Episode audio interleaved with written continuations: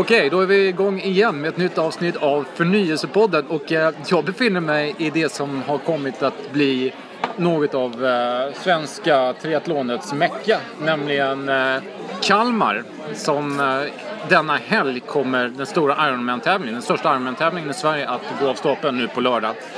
Eh, och eh, det är som vanligt extremt inspirerande att befinna sig i den här miljön med så många intressanta och framförallt väldigt, väldigt vältränade människor. Och som av en händelse så har jag hamnat på en restaurang tillsammans med Håkan Jörgensson eh, som har skrivit tio böcker på ämnet hälsa. Eh, och eh, dykinstruktör, gymnastiklärare och hälsocoach. Eller hur Jörgen? Eh, Håkan? Ja, det stämmer bra det. Det stämmer bra. Eh, fantastiskt kul att ha dig med här i Förnyelsepodden. Och jag har även med mig en gammal god vän till mig, eh, Patrik Broman. Eh, IT-chef, CEO och alla möjliga, Alla titlar. alla titlar som finns. Jag har alla titlar. Dykare, jägare, triatlet och jag vet inte vad. Nej. Mul multinörd. Multinörd. Kan allt om äh, massor med grejer. Och, eh, det går inte, när man sitter här och lyssnar och deltar i så här spännande diskussioner så är det helt omöjligt att inte slå på sin, sin, eh, sin podd. Och försöka få dessa herrar att äh, återupprepa några av de fantastiska diskussionerna som vi haft här ikväll. Så, eh, vad, eh, vi är ju här i Kalmar och ska köra Ironman. Vad, vad, så vad, är det som, vad är det som lockar människor att köra en Ironman tror ni? Eh, jag träffade dig Patrik på Fallskärmsjägarskolan och det är lite likartat. Det är tuffa fysiska utmaningar. Är det är det, det som driver dig i det här? Det är väl det som Håkan, om, om Håkan någon gång refererar, du har frågat mig flera gånger ikväll om om det är min, man, min manlighet som spökar så, så just valet att göra värnplikten på Fallskärmsjägarskolan hade väl det- någonting jag... Det var väl någon form av liksom det här- eh, vässa hornen och spänna bågen och... Ja, men, så. onekligen. Ja, verkligen. Så att... Eh, Men det är ju inte, det är mycket machogrejer här. Det är Ja, det är det. skivstänger, det är gevär, det är snabba cyklar, fallskärmsjägare. Ja, fast det var, ja, det var mycket då. Det var mycket stora flygplan och, Ja. eh, och kanoner och grejer. Ja. Fast jag vet inte om det är samma sak som, som driver, driver mig idag. Nej. Fast då kan jag bara tala för mig själv. Ja. Eh, jag vill tro att det inte är, är samma drivkrafter som, som drev den 17-åriga Patrik på mönstringen för många, många år sedan som, eh, som drev mig till att, att köpa en licens för att göra ett Ironman förra året. Nej. Eh, Jag skulle mer se det som en, en del av en, en eh, förändring och en eh, hälsoresa. Är det, skulle, skulle du se det som en mognadsprocess? Alltså, alltså, för det, det, jag vet ju, du har ju berättat mycket om det, vad du gjort de här senaste 25 åren. Vi har inte träffats, vi träffades på Fallskärmsjägarskolan och sen så har vi egentligen inte setts på Ja, det är 20, ett 20, 20, långt- 25 år. Så det, Långt hälsosamt uppehåll. och du har berättat om mig om, om, om eh, företag du har varit med och startat, du har varit VD, du har varit... Ja, men är, är, är, är det, kan, det vara, kan det vara så enkelt att du bara söker svåra uppgifter som du vill lösa? Är det, är det i sig en ut, alltså, själva utmaningen? Ja, det, Alltså, är, det, är hel, det är därför många av, de, många av de arbeten jag har valt har varit just på grund av det. Jag väljer aldrig de enkla vägarna. ja, och det, det, det är ju inte det här heller. Så, men, Nej, nej men det, det kan nog ligga mycket. Jag har inte ens tänkt på det själv. Men jag väljer alltid den svåra vägen. Ja. I alla lägen.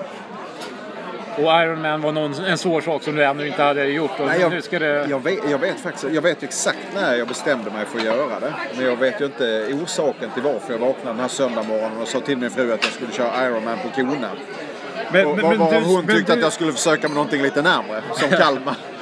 Men du, du sa till mig när jag frågade den här tiden förut, jag kan tala om vilken, vilken sekund det var. Jag vet, vet precis vilken händelse det var som utlöste att jag bestämde mig för att, att göra, att, att, att satsa på, på sån här grej. Som, det, det, alltså det är en tävling som tar, för er som inte känner till det, det är 4000 meter simning, det är 18 mil löpning och ett maratonlopp i sträck. Och, och, och vad var det som hände Patrik som gjorde att du liksom bestämde dig för det här? det, det, är så, det som föranledde hela den här förändringen var att jag var ganska tung för när jag var 43 år gammal och jag och min hustru var ute och skulle plocka svamp. Hon var gravid i sjunde månaden och vi gick upp för en lång backe hemma i vår svampskog. Eh, Sakta bara, nu säger du att du är tung. Alltså, betyder det, för jag känner dig som en väldigt, väldigt uh, vältränad person från Fallskärmsjägarskolan och kunde gå hur långt som helst, sprang fort, stark liksom. Hade du dekat till och blivit fet? Nej, det var 100, 116 kilo styrkelyftskille. Så att Ja, det var ju- 116 kilo Ja. och det var, det var muskler som Det fanns en del kärleksvikt där också, men det var mycket muskler. Det var ju, det var ju stora vikter. Vi pratar 300 kilo marklyft och, 300 kilo marklyft. ja, och, är- och liknande, liknande vikter i övriga grenar. Håkan, vad säger du om 300 kilo marklyft? Ja, Det är långt ifrån det jag eh, skulle drömma om att göra kan jag säga. Ja, jag vet inte vad jag har gjort. 140-150 någon gång Ja. i min ungdom. Någonting sånt ja. När jag var runda slängar 20 år eller så. Men, men Men sen tre- har ju- 300 kilo är ju ruskigt Ja, imponerande. men, men, men till kroppsvikten får man ju ta, ta hänsyn till också. Jag var ju väldigt stor och tung. Ja. Eh, problemet var att jag kunde inte ta mig upp för den här backen i svampskogen. Utan jag hade, en, jag hade en puls som närmade sig någonting kring 200. Så, det men, men egentligen var du väldigt, väldigt vältränad. Men Ja, men, men, eh, men jag, jag, jag, blev, jag blev uppriktigt rädd för att mitt hjärta skulle paja ur om att jag inte skulle kunna vara en aktiv pappa till, till det här barnet som skulle Ja. komma. ja. Eh, Så där och då i svampskogen beslutade jag mig för att, eh, för jag, jag vet ju, jag har ju den här bak- bakgrunden som du och jag delar med Fallskärmsjägarskolan och, och uthållighetsidrott tidigare. Så jag bestämde mig för att eh, bli av med de här kilorna, offra styrka mot eh, och återfå kondition och, den typen av uthållighet igen. Nej. För att kunna vara en aktiv pappa. Det var bara för det här kommande barnets skull. Endast. Om vi tittar då på, alltså, vi återkommer till det, för det här är ju alltså, det här är ju förnyelsepodden och det här, det här är ju en, liksom en förnyelse av dig kan man säga. Det är en förändring, en förbättring, en förnyelse. Eh, I, i stora stycken, om du Ja, helt och hållet. invänd om du håll, inte håller med mig. Nej, nej, det här är Men- ju, det här är ju att skriva, skriva om. eh, Men om man tittar på nyckeltalen, vad, vad, vad väger du då? Du vägde 116 kilo sa du när du bestämde för det här. Och du, idag väger du Jag har gått ner 30 kilo. 30 kilo, så du är i runda slängen ner på 86 Ja, och nu, just, nu, just nu inför den här tävlingen så är jag uppe på 88 igen. Lite extra energi. Ja, men eh, 86 är min matchskick. Nej, det, det, det, det, och det är en fantastisk resa. Ja, det är det. Och, nu orkar jag, nu, jag orkar ju innan också, men jag var väldigt tung. Jag, jag sprang ju aldrig, utan det var ju lyfta tungt som var hela grejen. Och det, det var en viktig del av mitt liv och, och jag ska säga att jag gick ju då igång lika mycket på det som att springa långt idag. Ja. Och det är en väldigt speciell känsla att vara väldigt, väldigt stark. Lufta tunt är också, Ja, det, det är det, det, det jag höll på mycket förut också och det Ja. är, nej jag håller Och med. jag var, Det- jag var nära hela den världen. Jag, har- jag har ju en, en ganska lång släkt av tyngdlyftare och så. Ja, så att, ja, ja. Det är mycket kraftsport i, Ja, i, jag, i tradition i jag har ju familjen. växt upp på Landskrona Atletklubb. eh, när pappa, pappa var, han var väl som bäst ute och tävla i Europa på europeisk nivå. Jag har en, eh, en Wow. kusin som varit Wow. Europamästare och lite så. Oj, oj, oj. Så att, eh, Men, vad, vad, vad säger du om det här Håkan? Och om den här förändringen som Patrik har gjort? Jag menar, hur, må- du träffar många människor som kanske vill ta tag i sin hälsa. Eh, VDR, eh, ja, berätta lite grann. Hur, hur, vad, vad du gör och hur du ser på Patriks Eh, ja, det är en resa som jag känner igen, som många av mina kun- kunder också gör. Att man kommer till olika avgöranden i livet där man eh, märker att kroppen inte fungerar som den vill och att den livssituation som man befinner sig i just då inte är riktigt vad man hade tänkt eller vill. Tittar du på, alltså i ditt, du är ju hälsocoach. Tittar du på hela personens livs... livs Absolut. Du- Absolut. Det är inte bara träning utan Nej. det är så många bitar man måste titta på. För det är det en person som inte mår bra fysiskt eller eh, mentalt heller så är det ju olika anledningar. Det är ju inte bara en anledning. Att man är i dålig kondition, ja men det kan finnas många anledningar till det. Okej att man inte tränar men det kan ju också vara så att det är livs, det stora livspusslet som inte går ihop. Att man inte hinner träna eller att man blir stressad utav någonting på jobbet eller i familjesituationen eller liknande. Så det är många aspekter på det hela som Och, och vad skulle du säga, hur, hur stor del utav, eh, om jag lyssnar på Patrik här så, alltså, det här känns som en, det var en ganska stor del, träning var en stor del av liv, men det nya livet, den nya förändringen som du gjorde blev en, ännu en stor del.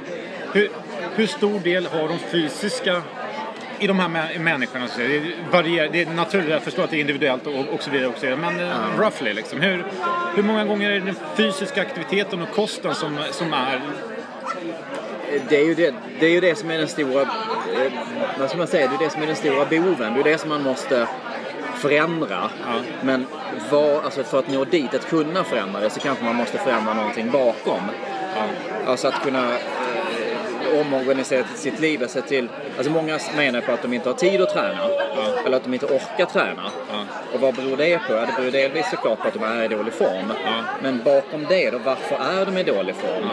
De har inte tid säger de. Vad, är, vad beror det på? Det måste ju vara någonting i jobbet eller situationen hemma som gör att, att de inte får den här tiden. För alla människor har tid att träna. Nu får, du, nu får du backa här eh, lite, Örjan, för nu blir jag nyfiken här. För, för jag, jag har fått en känsla av att människan i grunden är förändringsobenägen. Att väldigt, väldigt många människor har svårt att göra riktig förändring. Man kan, Ja. man kan liksom byta lägenhet och sånt men egentligen är man ganska rädd för en riktig förändring. Och att ändra sitt hälsotillstånd och ändra sin person eh, och sitt sätt att se på sig själv, det är ju en rätt stor Det är ett förändring. jättestort jobb. Det är ett jättestort jobb. Och, och, och, och liksom, jag har ju aldrig jobbat med det så professionellt på det sättet som du gör. Så att, men jag upplever att människor har svårt att ändra sig i grunden. Mycket svårt. Mycket svårt. Och det är det, som jag, det är det som stimulerar mig i mitt arbete. Det är det som jag tycker är mest spännande. Att skriva ett träningsprogram för någon hur de ska gå från noll till att kunna jogga fem kilometer. Det är inget svårt. Det är inte komplicerat. Det kan man göra eh, halvsovande. Utan det svåra är ju att just få till den här förändringen. Alltså personen. det- Personen, att de ska Ja. börja tänka hur ska jag göra för att för, för den där tiden. Ja. Hur ska jag tycka att det är kul att göra det? Hur ska jag få min fru eller min man att acceptera att jag vill ut och ta den här tiden? Alltså det är så många bitar bakom som man måste... Och det, det, man är vanemänniska, man går in i ett vanemönster som... Hur, hur mycket påverkar miljön som det, alltså, du, du, du tar, man kan ha en partner, man kan ha en livsstil. Hur, hur, hur förhåller sig partners till, till, till den här typen av förändringar hos par- Väldigt olika. Det är väldigt olika. har jag sett. Men, men, ja. men hur kan någon vara då Ursäkta? negativ? Hur kan någon, är någon vara negativ alltså, om, för att någon, en- ens partner skaffar sig ett par nya löparskor helt plötsligt... eh, För att de får dåligt samvete, för att de inte de själva gör det. De Jag tror jättemycket på det. Ja. Att just det här att det kan ju vara den, att den personen är mer förändringsobenägen. Ja. Och att då sker det en förändring som man inte kan kontrollera. Nej, och då säger de det och så blir de rädda och liksom, så får de dåligt samvete kanske själv och då svarar de med att ifrågasätta eller liksom... Eh, Det där tror jag, det tror jag är rätt vanligt. Så är det. Ja, det, det är, ju- och det är, hur, hur tacklar man det som hälsocoach då? Liksom? Ja, det gäller att Eh. försöka lära känna människorna. Ja. Eh, och det är så jag försöker jobba med mina kunder. Att, att, att, alltså många som kontaktar mig de säger så här att ja, men jag vill kunna springa 5 kilometer. Eller jag vill kunna lyfta 50 kilo i bänkpress. Ja. Eh, Okej, då kan vi gå in och göra det på gymmet. Men alltså, det kommer inte gå om inte man tar reda på mer om människan. Nej. Så att det gäller att bli personlig, komma personen in på djupet. Och det är ju många då som inte vågar eller vill det heller. Just på grund av det som Patrik var inne på. Att man, är, man vill inte. Man, kan, man, man, kan, man vet innerst inne att jag borde ta tag i mitt liv, min hälsa. Det gagnar mig såklart. Men samtidigt så vet man någonstans i undermedvetet att det kommer att ställa så många krav på mig. Det kommer att jag måste förändra mitt beteende och saker i min vardag. Och det är man kanske lite rädd för. Vad det kommer innebära. Jag kan ju bara referera till mig själv. Och nu när jag har, jag har hållit på med den här satsningen, det är fyra år sedan, sedan, jag, sedan, jag, sedan jag bestämde mig. Liksom. Jag kan också tala om när det hände i princip. Och det var ju folk i min närhet som inspirerade mig till att, mm, ja, två kollegor i simklubben som sa att vi ska göra det här. Och så körde de. Och, och, och jag insåg att fan det där vill jag också göra. Men jag insåg också hur långt bort jag var från att vara redo för det. Så, så, så är också en sån ganska tydlig eh, inspiration kring, kring vad det var som gjorde det hela. läste det någonstans att just när man väljer att göra alltså, något så pass hyggligt extremt som en Ironman så, så kan man aldrig göra det om det inte är en familjeinsats. Du kan, inte- för det handlar om Nej, 20 det går timmar inte. träning i veckan. Ja. Och, och hur duktig man än är att pussla upp det med arbete och, och så, så, så kommer det, det är en familjeinsats. Och du sa det är fyra år du har på, jag har på i tre år. Ja. Eh, har du inte familjen med dig så går det inte. Nej. Nej. Nej. Och det, och det, det, det där känner jag igen absolut. Jag har tack och lov en familj som är väldigt supportive när det gäller de här sakerna. Och vi har ganska mycket träning i, i hela kulturen i, i familjen så att säga. Jag, barnen tränar simning och eh, frun springer halvmaraton och jag håller på med det här liksom. Så att, eh, någonstans så Det är faller, bra. det sig ganska lätt.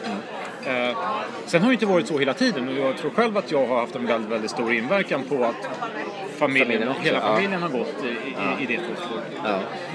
Så att, eh, Då har du lyckats bra. hur, ser dina, hur, ser, hur, ser, ja, hur ser dina kunder ut?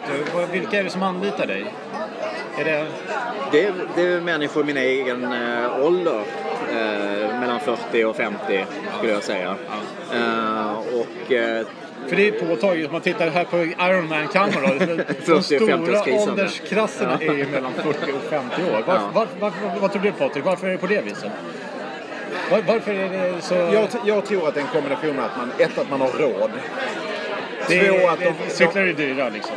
Ja, och och två, två ja, det är inte bara cyklar. Det är gymkort och det är simkort och, och det är våtdräkter och det är löparskor, det är cykelskor, det är cyklar, det är pulsklockor och cykeldatorer. Och, och vi kan dra iväg där hur långt som helst. Det kostar en massa pengar. Sen är det så här i den åldern så är de, till skillnad från mig så har de flesta som har barn lite större barn. För barnen är så pass självgående så att att man kan göra en sån här satsning. Och det kan jag säga med facit i hand så har det inte varit den mest begåvade satsningen men, men än idag en två och en fyraåring. Eh, Det har tärt en del på familjen kan jag säga att göra det här. Men är, alltså, jag måste... Jag, höll, höll inte, jag, jag hade en, en maratonkarriär i ett eh, tidigare liv som jag sprang innan jag tog upp Ironman här igen då. 2002 sprang jag. Sen, sen så la jag ner någonstans där. Jag hade en lång, lång svacka när jag vägde för mycket och inte tränade alls mycket. Men, eh, men, men, men jag upplevde ungefär som du att barnen, alltså mina barns tillkomst, för de kom ju i det häradet var ju en stor... Alltså, min första mara gjorde jag 97 när Maria var i magen liksom. Och sen gjorde jag 98 när hon hade kommit. Så att, barnen här var också en stor inspirationskälla. Jag vet inte vad det var. Alltså det var, det var bara någonting som hände i mig. Det var inte så uttalat att jag vill kunna, för jag var ju bara 27 år. Det var ingen, jag, jag kunde ju, jag var ju, jag hade ju inga... Nymuckad så att säga. Ja, liksom, jag var fortfarande fit liksom. Men, men hade ändå stort behov att ta tag. Så det var också en trigger. Det, att, eh, det känner jag också från flera kunder. Precis som det som Patrik berättade om i skogen. Att eh, kunder kommer till mig när de har fått barn. När de egentligen inte har så mycket tid kanske, men att de har fått en, en, eh, en sån här liten känsla att oj shit, jag Man får- är man får en förälder. härlig- Jag måste liksom... Och så får man ju bara en härlig energi av att få barn. Så det, är bara, det bara höjer ju livskrafterna eh, x antal Ja, men det blir ju samtidigt har du aldrig själv varit så oviktig och så viktig på samma gång. Nej, nej, det stämmer. Eh, och det gör ju då att, att och det, det, jag aldrig... Kände du någon gång att du, när du fick dina barn att du halkade ner på din hustrus prioritetsstege? Ja, och hon på min. Nej, på men din egen också. No shit liksom, så är ja, det. men så är det. Så är det. Eh, och, och, men samtidigt har jag aldrig varit så viktig. Min hälsa är ju viktigare än någonsin Ja, för jag måste ja, vara. Och speciellt då när man är 43 när man får första barnet. Eh, Så känner man, då är man så mycket mer medveten om sin kommande skröplighet. Men, Och vill göra allting. Och då har jag ju, då, jag har ju lyckan att ha en far som har satt, som har liksom satt eh, kompassriktningen åt mig. Som är över 70 år och, och cyklar 10 mil om dagen. Det är grymt. ja, det är Så att jag, jag vet, jag vet, jag hur kroppen reagerar på det är en träning. sann förebild. Ja, det är det. Han är hård farsan. Han tränar allting fel, men det kan jag aldrig se till honom. För att han, när andra sitter och skiter en blöja så är han ute och cyklar. Så är det högt eller? Det blir, det blir bra. Det där är så jävla bra. Nej, men det, det, som, det, som, det som intresserar mig väldigt mycket när man jobbar med människor, oavsett om man jobbar som hälsocoach eller, eh, eller med utvecklare eller som chef på olika nivåer och så, så, så är det ju alltid människorna. Det, det handlar alltid om människor. Eh, eh, eh, och, och det handlar ge- egentligen kanske jävligt lite egentligen om man ska göra ett träningsprogram. Det var det som var min poäng. När vi, jag, jag lider av samma sak, att, att entusiasmera och engagera och få människor att göra en förändring för att få dem att bli sitt bästa varje dag när de arbetar. Jag hörde någon som säga att, att en av de viktigaste egenskaperna en ledare har är att han tillför energi. Alltså du kan göra det hur, hur fan du vill. Men du behöver tillföra energi. Ja. Så egentligen gör vi samma sak. ja. Vi förändrar, vi förändrar ju människorna bakom deras komfortzon. Ja.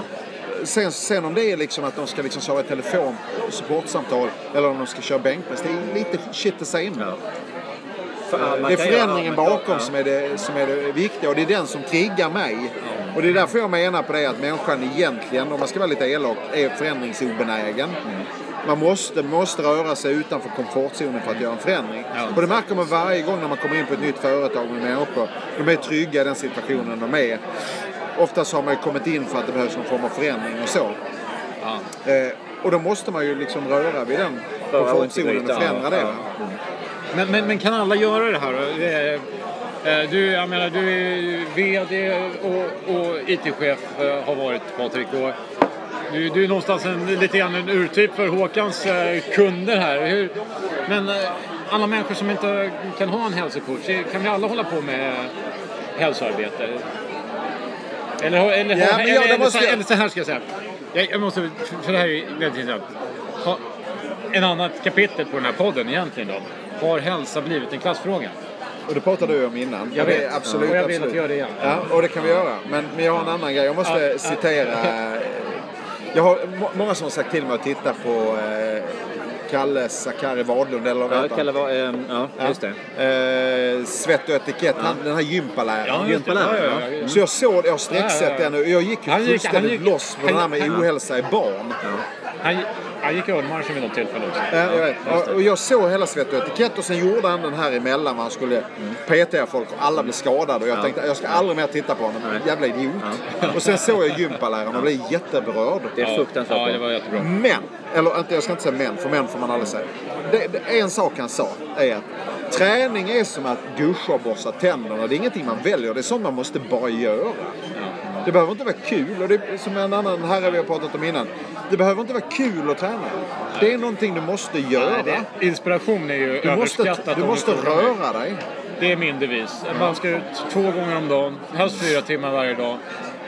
Oavsett hur man, om man känner sig inspirerad eller inte. Eh, Det, det, det är min, det är min, eh, det är ju självklart. Det finns ju dagar när man liksom, vädret är vackert, man har haft en, inte tränat så mycket och känner sig ruggigt inspirerad. Man kör fort, man är stark och bara svischar fram.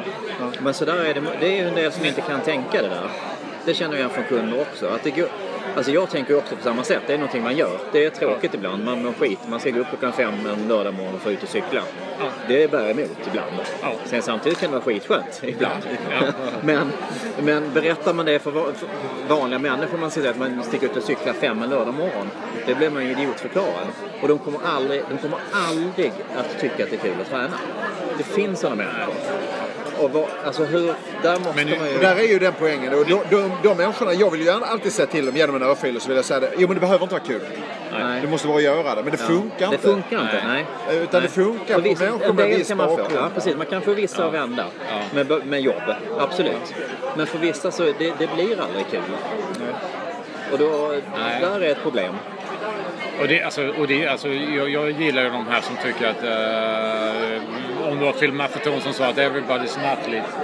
Ja. Alla har bara inte upptäckt det ännu. Alltså, vi, Nej, alltså, det finns ju jag, inget. Absolut. jag säger, säga det till barn eller simmare som tror att de inte kan. Liksom. Alla är vi ättlingar till människor som har strövat över savanner, över öknar, genom skogar, huggt ved. Vi, vi, I generna är vi fysiska varelser. Vi rör Absolut. oss. Vi är födda för det. Vi är Born to Run finns det en berömd bok Ja. som heter som har inspirerat vä- väldigt många människor. Och Alla människor har bara inte upptäckt att det är för det här är kul. Ja. Alltså... det är inte Nej, men det, är, det alltid. finns ju massa, det finns ju alltid massa det. floskler. Du, du har ju, det är som en av flosklerna är du aldrig ångrat ett träningspass som blir av. Det finns ju, men du ångrar men ju det- alltid träningspassen som inte blir av. Ja, men hur, hur, hur, många, hur, många, hur många gånger har man stuckit ut och sprungit och tänkt att nej, det hade varit bättre om jag hade stannat i soffan och tagit en cigg istället. Ja, nej, Det, det, det, Nej. det gör man ju inte. Det finns inte. Det gör man ju inte. Nej. Man, man, Sigge är ett dåligt exempel, men åh, åh, vad, vad skönt. Åh vad dumt att jag stack ut och sprang den här rundan. Vem har tänkt det liksom? Ja, om man har varit skadad eller Nej, sjuk. nej, nej. Men jag är, ju, jag är ju själv uppväxt med en far som har tränat i hela sitt liv, varit extremt aktiv och är, är ju en del av den här tyngdlyftardelen av min släkt. Och så en mor som tycker att all form av rörelse är, är, är rörelse. alltså det är helt bortkastad tid. Ja. Ehm, Så jag har ju sett bägge sidorna. Vi är ju uppväxt med bägge sidorna. Och jag ser på mina syskon att vi har ju haft olika delar av det där. Eh, Och jag som då alltid, eftersom jag är yng, äl- äldst då, så har jag ju alltid varit med på pappa på atletklubben i Landskrona och känt den här doften av magnesium. Och det är därför jag har haft den här dragningen till styrketräning. Och det är också någonting som man, man, man tog upp i det här tv-programmet, att hur viktiga vi är för våra barn som inspiratörer. Och då, då kommer nästa steg, hur viktiga är vi som inspiratörer för våra människor omkring oss överhuvudtaget? Att leda med exempel och, och visa och inspirera och, och så. Så, här tror jag. Förutom de som känner sig lite stötta av att de inte eh, kan springa lika långt eller så, så tror jag att jag, har, jag personligen inspirerats av många som, som, som har gjort saker. Och en av de finaste komplimangerna jag får, och det händer titt som tätt, att det är att människor känner sig inspirerade av det jag gör. Eh, och det, jag tycker det är fantastiskt. Så att, eh, men sen å andra sidan så hoppar min fru av en simkurs. Men motivationen är att ja, det var fyra killar. De var som dig allihop. Det var fyra killar som skulle åka Ironman. Och hon sa det att jag har nog det hemma. Jag vill inte simma med sådana. men, men ärligt talat, alla, alla Så att 40-åriga det, det, är inte- det är inte alla som blir inspirerade heller. Nej, nu, nu verkar ju i och för sig din fru vara en ganska aktiv person också, lilla hört. Hästar och eh, djur och. Ja, hon är hyggligt aktiv. Det är Ja, men det, det där är intressant med det där vad vad som är normalt. Vad är en normal träningsdos, en normal aktivitet och vad det alltså, har förändrats. Kan jag tycka ju. Alltså att när vi som nu är då i närmare 45-50-årsåldern, att när vi, var, när vi var unga då rörde man sig mycket mer än vad jag gör idag. Så att den träningsmängden vi gör nu, jag tror inte att den var extrem. Eller att du var extrem där i din, frus ögon så att säga, eller de här fyra killarna.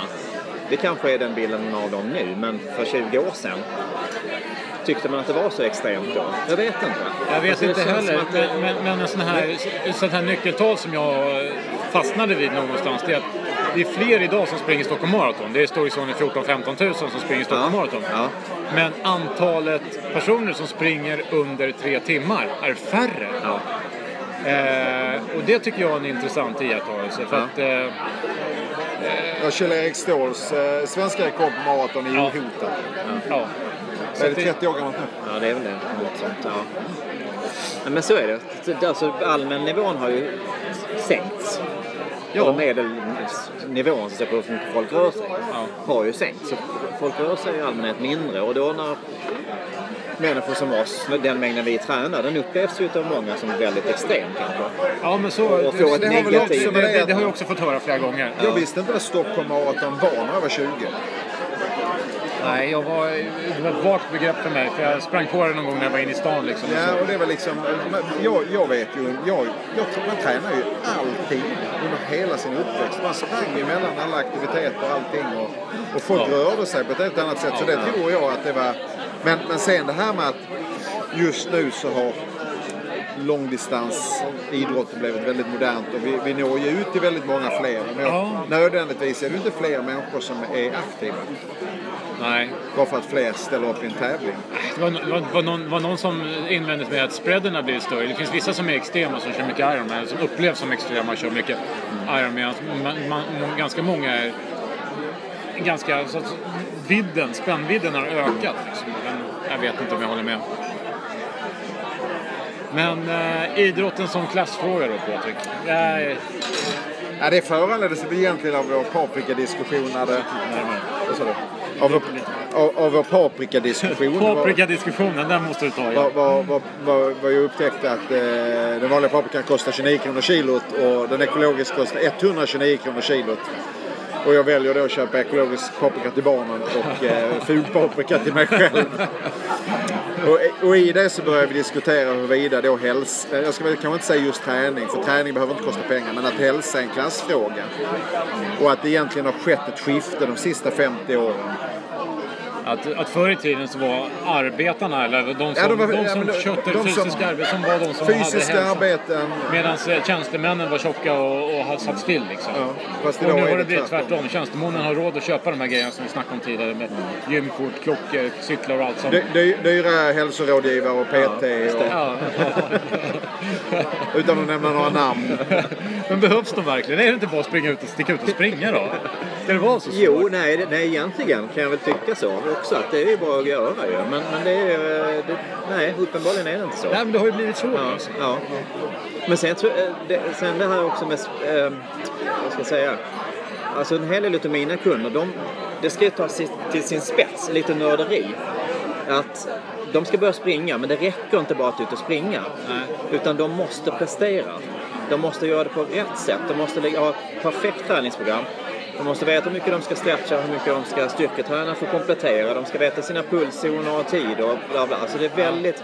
Men, men, men man måste, ska- det vara så här komplicerat tycker jag? Så är det inte bara... Nej. Är det inte fan bara att snurra på sig ett par billiga skor och sticka ut? Nu låter du som Kjell-Erik Ståhl. Vad är det som- Bevisligen så vad är det som är det- frågar mig men på hade inte gymmet? Kjell-Erik Ståhl rätt då? Nej, men har vi inte gjort det onödigt svårt? Jag, jag, är, jag är ju Har vi kanske... inte krånglat till det för Jag är kanske Håkans eh, drömkund. För allting det du säger, det klickar in på mig. Just det. Jag gör sjusidiga Excelar. Och, och gör jag det för att jag behöver det? Nej. Nej, för att jag tycker det är så jävla roligt. Jag älskar att mäta och det är ju liksom ingenjören i mig. Det är supernörden i mig som älskar att ha Excelar, pulszoner, varenda gram jag äter och, och, och så. Det, jag använder inte datan till någonting, men jag gillar det. Det var, och det var en äldre herre på gymmet som frågade mig, behöver du verkligen allt det här? Nej, så. Men det jag- är så kul. Ja, jag har vacklat lite grann fram och tillbaka. Jag hade en lång period under förra året när jag inte sprang med klocka. Jag mätte inte puls, jag mätte inte tid, jag mätte ingenting. Jag bara körde. Och det var faktiskt ganska skönt det också. Jag hade halvkoll på hur långt och så här ungefär, men... men, men ja. Nej, men det blir ett prestationsmoment som... ja, det blir prestation. Alltså det finns en risk i att mäta allting tycker jag. Det, helt plötsligt så vet jag om löppasset var bra, bra inom situationstecken eller dåligt. Alla pass är ju bra liksom. Men och man kan ju inte sätta ett personligt rekord varenda gång liksom. Vissa dagar då går det långsamt och vissa dagar går det fort. Och det måste få vara så också. Ja. Och man får inte känna sig nedslagen om det går lite dåligt någon dag, för det gör det ju ibland. Jag menar, det går ju, det går ju perioder. Jag har väl en liten teori om det här också som, som passar in. För att det är väl så att högre tjänstemän och chefer har ju aldrig jobbat så mycket som man jobbar idag. Eh, de som jobbar mest, de som jobbar mest för 50 år sedan var ju arbetarna. De som jobbar mest idag är ju chefer och tjänstemän. Eh, det som har gjort då att, att golfen har dött ut och att, att distanssporterna har ökat, det är för tillgängligheten. Och jag vet ju när jag, när jag arbetade som högre chef i ett företag och reste internationellt att ett par löparskor kunde jag alltid ha med. Jag kan alltid springa. Alltid på kvällen efter långa dagar med möten och sånt så kan jag alltid sticka ut och springa. Jag behöver inte leta reda på något gym. Jag behöver inte leta reda på någonting. Jag har mina löparskor. Och det är det bästa stället, sättet sen. Och jag tror det är det som, jag tror att tillgängligheten till den typen av träning är det som gör att många, många gör det. Ja. Det var... Eh, ah, ah, min stora... En annan anledning att jag började köra Ironman det var att jag blev förbannad på lokaltrafiken, eller kollektivtrafiken i Stockholm. Jag bor... Okej. ja, så att jag, jag, de bytte operatör, som det heter då. Ja. Man, ja, det är stora upphandlingar, de säljer ut eh, busslinjer som drivs i privat regi. Då. Och så bytte de leverantör och över natt så försämrades kvaliteten oerhört mycket. Och jag var så förbannad på det här. Jag skrev insändare och jag var på deras hemsida och skrev det här kan ni måste åtgärda. Vi kan inte, vi kan inte köra de här bussarna, de är farliga, de är obekväma. Ja, till slut var jag så förbannad på det här bussbolaget. Jag kan inte åka med den. Jag började fundera på vad ska jag göra? Jag ska bara köra bil, men det är jättedyrt och... Nej, och så jag började cykla. Så I början så åkte jag med min fru och så körde bil till Danderyd och så cyklade jag hem. Så vart det fyra mil om dagen. Sen slutade hon jobba i Danderyd och började jobba i Åkersberga istället. Ja, ja, då började jag cykla i båda riktningarna. Så att... eh, det var... Så att... eh, Ja. Så, så, så började... Så var min satsning. Ja. Och då insåg jag fan det, här- det går att cykla sju mil om dagen. Det är inte svårt. Ja, men merparten gör ju inte det. För många är det ju astronomiska. Men där, där, där också, då, då kommer vi till det. Men är det hälsosamt då? Att, Cykla Är sju det mil. hälsosamt att cykla sju mil om dagen? Absolut. Eller beror det på hur du cyklar de sju milen? alltså det, det som skulle Titta, kunna... tittar vi på det som är kunna- hälsofaktorn för de här 50 års, åren för människor som jobbar inom liksom, fysiska arbeten. De jobbar ju väldigt lågintensivt. Det här som just- många av dina kunder Håkan som, som, eh, som ska prestera, de är 50 år ska prestera och ligger i 160-170 i flera timmar i pulszon. Det är, det är, är inte hälsosamt. Nej, Det driver jag- inflammation och, och, och, och hjärtproblem. Ja. Nej, alltså ja, ja det är hälsosamt. Det, det, det, Jag, jag skulle säga ja. det märker jag. på mig. Vi vet ju inte vilken intensitet jag Nej, nej, men därför jag säger ja. Jag sa inte någonting om dig.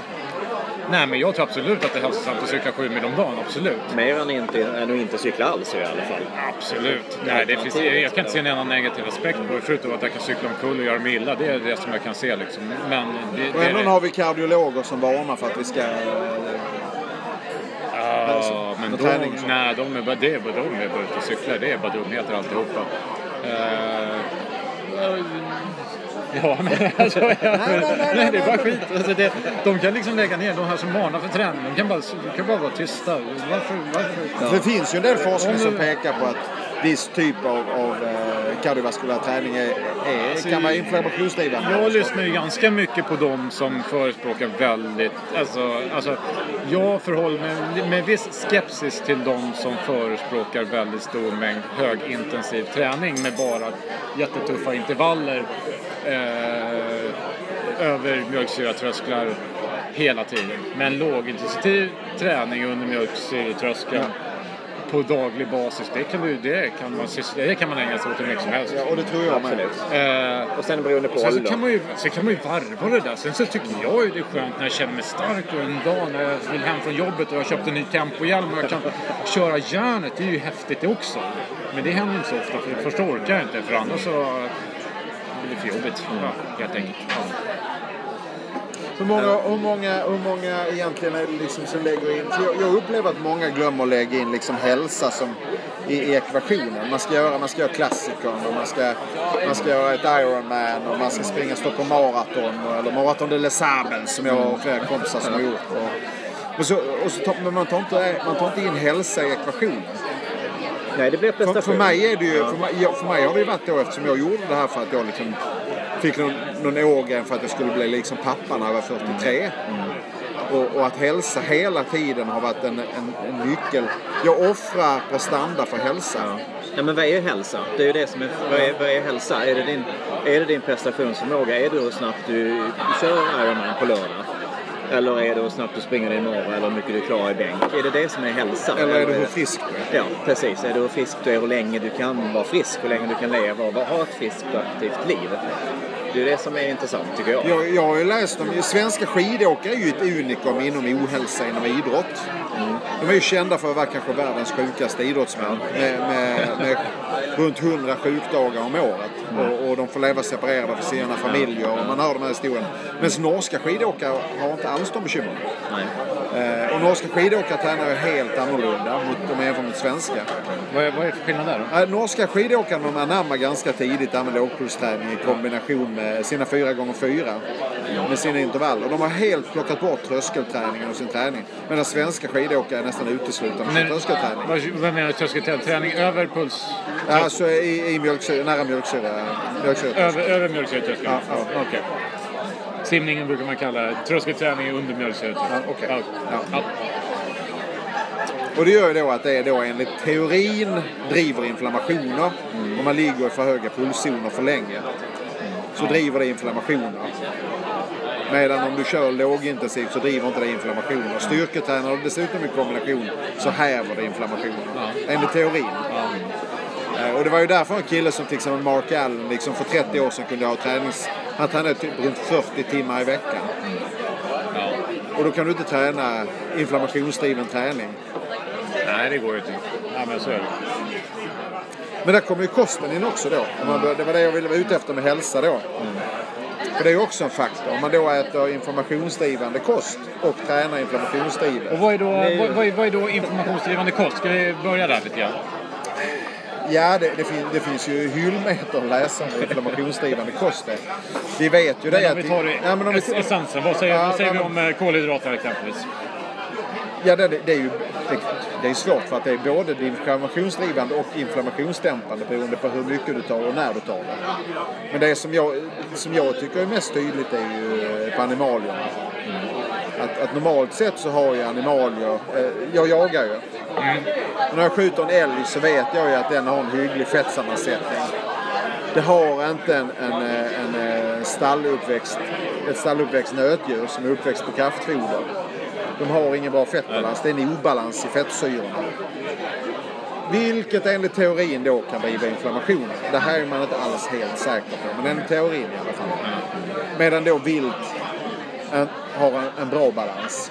Eh, det finns vissa oljor som solrosolja som anses till vara väldigt inflammationsdrivande medan olivolja och rapsolja inte är det. Vad säger du om det här Håkan? Är det, vad, vad, brukar du, vad, vad, vad, brukar du rekommendera för kost? Eh, att, jag- att jag inte krånglar till det.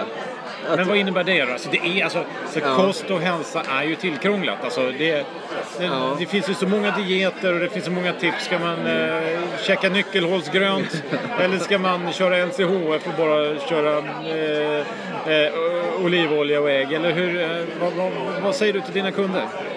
Jag säger till mina kunder att man ska inte krångla till det till att börja med. Man ska inte följa de här eh, dietmetoderna. Absolut inte någon utav dem. Nej. För att det blir för komplicerat i, prak- i praktiken. Och de kommer inte orka det. Utan man ska försöka äta naturligt. Sen är det klart att vad är naturligt för gemene man? Alltså nu Är det tiden, snabbmakaroner och köttbullar? Ja, eller? för många är det ju tyvärr det numera Ja. kanske. Och då får man ju gå in och ändra på det naturligtvis. Men, men att, alltså det, det, om man ska... Någonting jag förespråkar, om det är något jag förespråkar så är det medelhavskosten. Ja. Den, den traditionella medelhavskosten. Och vad innebär den då? Det, det innebär mycket oljor, Ja. alltså vegetabiliska oljor. Eh, I princip inget rött kött. Utan fisk, kyckling. Eh, de, alltså med, den här eh, ursprungliga medelhavskosten den uppstod ju väldigt, väldigt länge, länge, länge sedan. Eh, och det var det ju baserat på årstid, vad man kunde få tag i helt enkelt. Så det var det ju ehm, det, det följde man i årstiderna och eh, man hade inte så mycket, man hade inget rött kött utan det var mycket fisk som man kunde fånga framförallt på sommarhalvåret. Eh, men, men inget, eh, vad heter det, alltså stärkelse. Hjälp mig Patrik, Ja, nej, men alltså, det är ju modifierad stärkelse. Alltså, ja. eh, utan att man äter nötter, frön, det som växer naturligt. Ingenting som förädlas så att säga. Utan Det Så man försöker få bort den här processade maten. processade. Ja, precis, Alltså det, det processade finns ju, jag, ja. jag, det var det jag sa innan också. Det finns ju en, en liten sån... Jag brukar säga att ja, när folk frågar liksom, nej men jag, jag tror ju inte heller på, eh, på, på dieter. Det enda man kan Nej. vara helt säker på är att de har fel. Ja.